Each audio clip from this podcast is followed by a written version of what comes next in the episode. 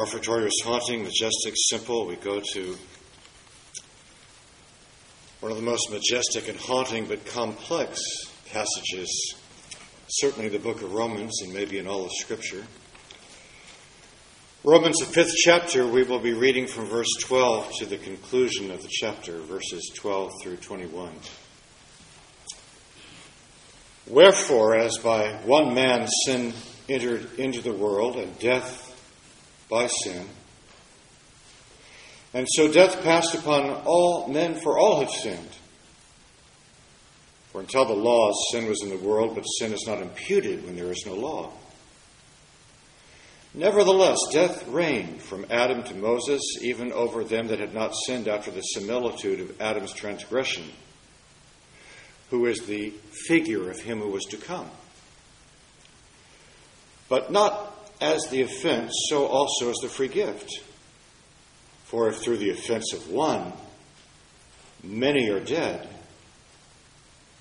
much more the grace of God and the gift by grace, which is by one man, Jesus Christ, hath abounded unto many. And not as it was by one that sinned, so is the gift, for the judgment was by one to condemnation, but the free gift is of many offenses unto justification. For if by one man's offense death reigned by one, much more they who receive abundance of grace of the gift of righteousness shall reign in life by one, Jesus Christ. Therefore, as by the offense of one judgment came upon all men to condemnation, even so by the righteousness of one, the free gift came upon all men unto justification of life. For as by one man's disobedience many were made sinners, so by the obedience of one shall many be made righteous. Moreover, the law entered the, the offense that it might abound, but where sin abounded, grace did much more abound. That as sin has reigned unto death, even so might grace reign through righteousness unto eternal life by the Lord Jesus Christ. Father, may the words of my lips and the meditations of all of our hearts be acceptable in your sight. O Lord, our grace and our Redeemer. Amen. Many people believe that the passage I have just read is the most difficult passage in the book of Romans, and having just heard it, you may agree. At first reading, it sounds intensely complex, and it is. But in another sense, it is wonderfully simple and wonderfully clear. So, my task this morning, my goal this morning, is to expose that part of the passage to, as they might say on Home and Gardens TV, House and Gardens, uh, that that ramshackle house has good bones. So, today I want to look at the skeleton, the strong simple skeleton of this half chapter. I want to break it down into its strongest, simplest, most important parts. The first teaching of the passage is clear. It's that we live in a world in which, unless something or someone intervenes, death reigns. Two times in the opening verses, the first three, which we'll look at in this section, and five times in the passage, we hear that assertion, that refrain death reigns or reigned. It appears in verse 14 and again in verse 17. Paul is teaching, as I've already shared, that unless something or someone intervenes, the human situation and the human lot is to be subject to death. Death seems to be the ultimate king, king over the human race. Someday, death will claim every one of us, and the entire earth, the globe, is pockmarked with tombs. Just last week, I spoke at some length, or at least depth, of my friend Jim Higgs's and um, this church's friend of Jim Higgs's loss of his 53 year old son, Kevin, and how the grace he anticipated was that soon his wife Joyce would see him and be greeted by him. The next day, last Monday, that happened. All of us will, at one time or another, become the subjects of death. In my hometown of Washington, D.C., one undertaker signs his stationery, eventually yours. I didn't know if that would get a laugh or not, but that, I guess, kind of defines black humor, doesn't it? Uh, you know my love of Shakespeare, and I remember vividly my uh, first exposure to it. It was in elementary school, and the Canadian National Shakespeare Company was in Washington, D.C., and uh, at the National Theater, uh, giving a, a full hour's program. It was from excerpts of Kings and Queens of Shakespeare, but I remember vividly it, it just caught my imagination, and the name of that compilation of the Kings and Queens in Shakespeare's writing was The Hollow Crown. It comes from a speech in Richard II in which Richard II, king though he is, is contemplating the fact that death comes to us all, even kings and queens. And he says, Within the hollow crown that rounds the mortal temples of a king keeps death his court. And there the antic sits, and the actor was looking up at his brow as if peering at him over the crown was this antic death. There the antic sits, grinning at his state and laughing at his pomp, allowing him a breath, a little scene. To monarchize, be feared, and kill with looks, allowing him a vain and self conceit as this, this flesh which walls about our prison life are brass impregnable, and humored thus. He, death, this antic, humored thus, he comes at the last and with a little pin bores through his castle wall and farewell, King. Paul is right when he says death reigns. Every one of us is sinful, every one of us is lost. This is the first and great point in this complex chapter that left to ourselves and by our own strength, and unless something or someone acts to intervene or change it, death reigns. That's the first distillation of this complex text in its simplest form. The second strong feature is a comparison that Paul makes. He compares Adam to Christ and Christ to Adam, the first Adam and the second Adam. The point he is making in this comparison is a simple one, but a strong one.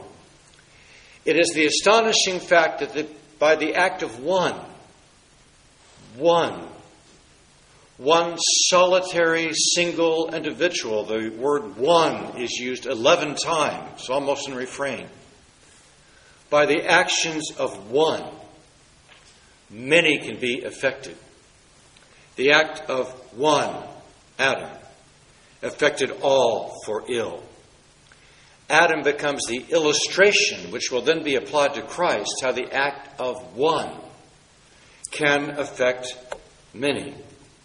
He says the fact that one man, Adam, by one act affected everybody as a type or a picture of Christ, who also by one act affects many. We'll look at that a bit later. What is the act of Adam that affected not just many, but everyone? Paul says it is that sin entered the world through this one man. Verse 12. Through one man, sin entered the world. Here is the key that unlocks history. Here is the explanation for the way the world is. Every time I become confused or alarmed or surprised by the events of the news, when I see how brutally and unimaginably humankind can and does treat one another, when I am shocked by that, if I only send myself back to texts like Romans 1 and this one, I'm reminded that this is explained. The earth, the globe, and everyone is covered by sin. Through Adam, through one man, sin entered the world. When we hold a child, lovely and beautiful as it is, the future, the destiny of that child is not up for grabs. And one of the most haunting, but lyrically beautiful to the ear, frightening to the mind, theological Latin phrases is non posse non peccare. We know that all of us and every child is not able not to sin. They are trapped. They are bound. Their destination is determined. And it comes from this text because through one man sin entered the world. There's a progression. The text goes on, it runs on to say that death entered the world through sin. Death comes to us all, death reigns, nobody escapes. But death is an outsider, death is a usurper, death is an intruder. We can hate death. In uh, the calling I'm able to uh, pursue, I uh, am frequently in hospital rooms where death is impending and sometimes arrives and see the comforts that our society has lifted up. I admire, I have used, I appreciate uh, the gift of hospice. But outside of Christ, they are limited in what kind of assurances they can give, and I am less appreciative of much of their literature. They have shared things like death is a friend, or death is like a ship going over the horizon, it's just going out of sight. That might be true. But it's only true for a victory that has been wrought in Christ of its own. Death is not a friend, it is an enemy, it is a usurper, it is an invader, it comes from the outside. And Jesus recognized that. He did not go to his death as Plato did and welcoming his friends and drinking hemlock. He went sweating drops of blood, knowing that death was an enemy to be vanquished. In Romans 6:23, Paul puts it simply, the wages of sin are death. Sin entered the world through Adam, and death through sin the text makes it even more explicit that this sin spreads everywhere without exception. Adam sinned and spread death to everyone. It's not a partial plague. It's not a few hundred that get this form of the measles. It is everyone. Paul says in Romans 3 none is righteous, not one. And that, of Lord, of course, leads to the first, fourth part of this progression that death reigns over all. Finally, history proves this to be true. Death comes to us all. If that's the importance of the first part of the figure of Adam, what's important about the second figure? Verse 14. Paul says Adam is a type, which is to say, an illustration, a foreshadowing, an example of him who is to come. The New International Version calls it a pattern. Adam is a kind of pattern. Now, whenever we make a comparison, there's a similarity and a dissimilarity, and in this case, there's only one similarity. And that is through the actions of one, many are affected.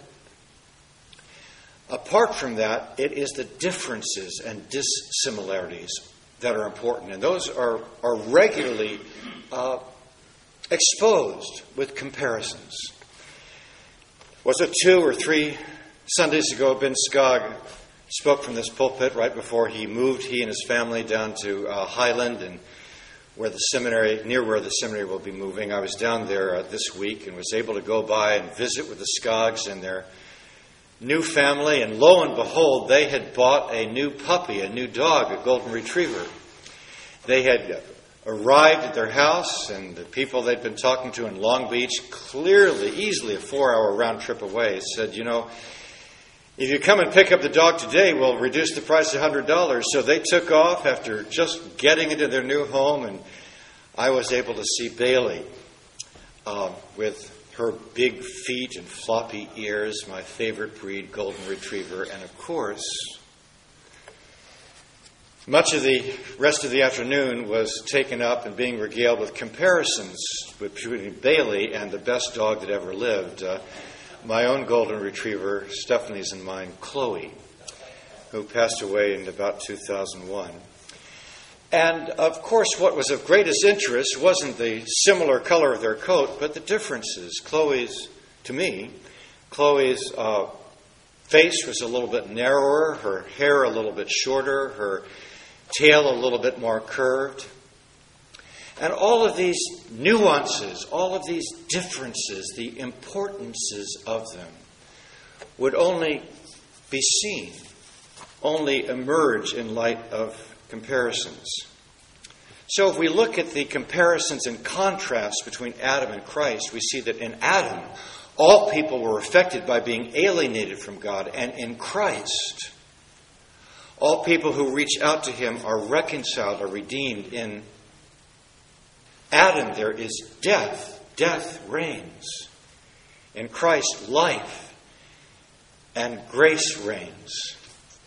If there is a repeated refrain after one, one, one, one, the next most frequently repeated is much more, much more.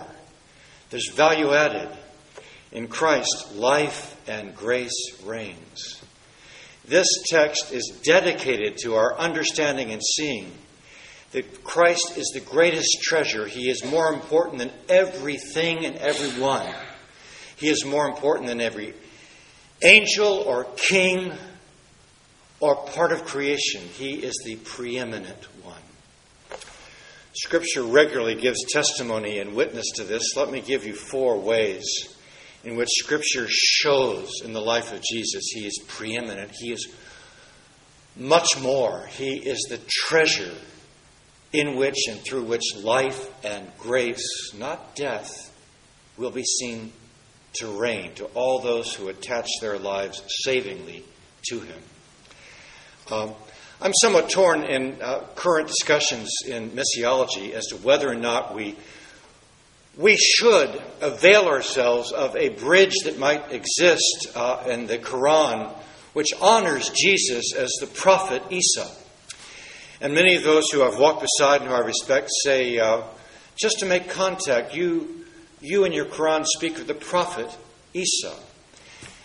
And I've come to different conclusions on that. I'm in between it right now, but whatever stratagem we use as a bridge, the fact is, Jesus is not a prophet.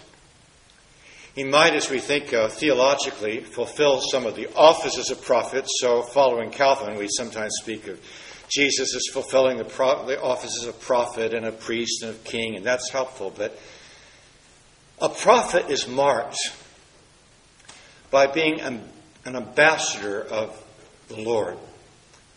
What he brings in and of himself or herself is relatively, if not completely unimportant, his or her prominence comes from the fact that he or she brings the word of the king.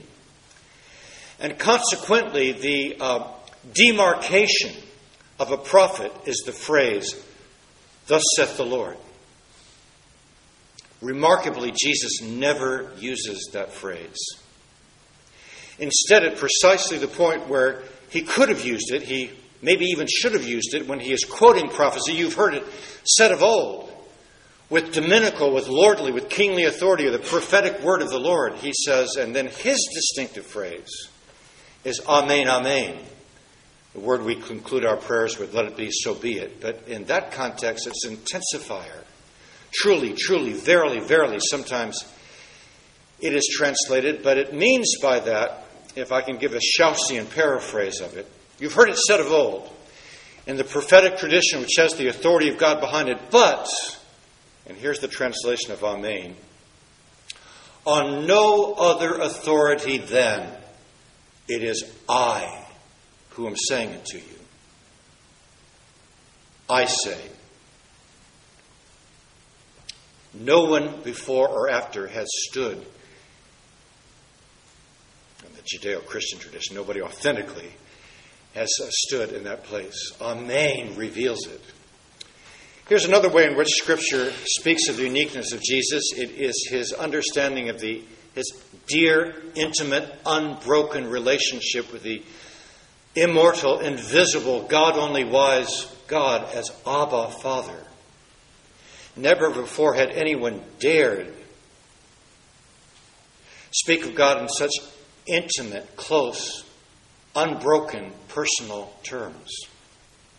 Jesus experienced a sonship which was eternal, so eternal that we know it had to back up into the heavens themselves, and we now know and confess that God's own life, before and without creation, as Father, Son, and Holy Spirit, the one God, three in one, in an eternal, unbroken dance of love, He is the Son. And our sonship and daughterhood is derivative from and dependent upon Jesus' prior, unique, one of a kind Abba sonship. Abba, Amen.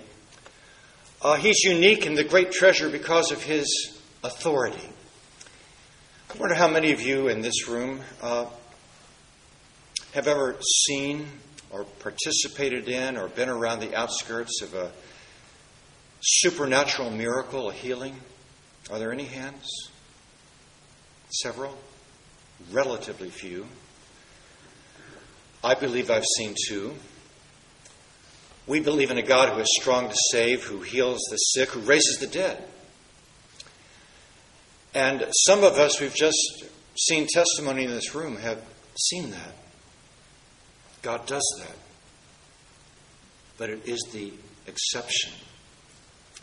It is his normal pat, not his normal pattern. It is his promise to use all things and redeem all things and walk with us through all things, but only in unusual, even rare circumstances to interrupt the, uh, the natural ordering of his world. But he does. So when Jesus says, which is harder, to say, rise and walk, or your sins are forgiven you, it's a rhetorical question. He knows how difficult it is to superintend or even be present to supernatural healing. But rare as that is, miraculous as that is, astonishing as that is, it is infinitely harder to say your sins are forgiven you, for the only one who can forgive sins is the one who is offended. Jesus stands in that place, your sins are forgiven you. And one more, let's speak of his atonement. We will be entering the time of preparation for Easter, Lent, the time of the lengthening of the shadow of the cross. And we celebrate the fact in the atonement, the at one that, that, that, that, that on the cross, Christ made the perfect propitiation, the perfect sacrifice, the perfect gift of love, unblemished and pure and spotless. That can, that can only be offered by one who is himself perfect. So, in this great comparison that is made, Adam's disobedience spreads to sin to everyone. And Christ's grace and faithfulness makes possible life to all those who will attach themselves to him. Both give a change, a transformation from an old man into a new kind of humanity uh, one commentator said, uh, I read it's not a situation of taking an old man and putting new clothes on him or her. It's taking a real person and making them new in their old clothes. I guess the question for all of us this, this morning is which part of humanity are we attached to? Have we attached ourselves in the continuing attachment to Adam in which and over which all death reigns? Or have we attached our lives to a new humanity, the humanity that came in Christ, that through his faithfulness and obedience and death and present reign makes possible life to all those who will reach out to him in faith. How much more? Grace will triumph. Grace will win. Grace will rule over the death which entered the world through the disobedience of Adam. Receive him now. Bear witness to it in baptism and be part of the living witness of the people of God in Christ. Living in Holy Father, this is an amazing chapter. Much of its reasoning is complex, but its bones and skeleton are strong and straightforward. We are thankful that we can be corporately involved in the great gift of life which comes in Christ. We uh, are thankful for the comparison which shows us how much havoc was wrought by one and accomplished by another. Uh, may we reach out to Christ in faith that His grace and your love might be ours eternally. For it is in Jesus' name we pray.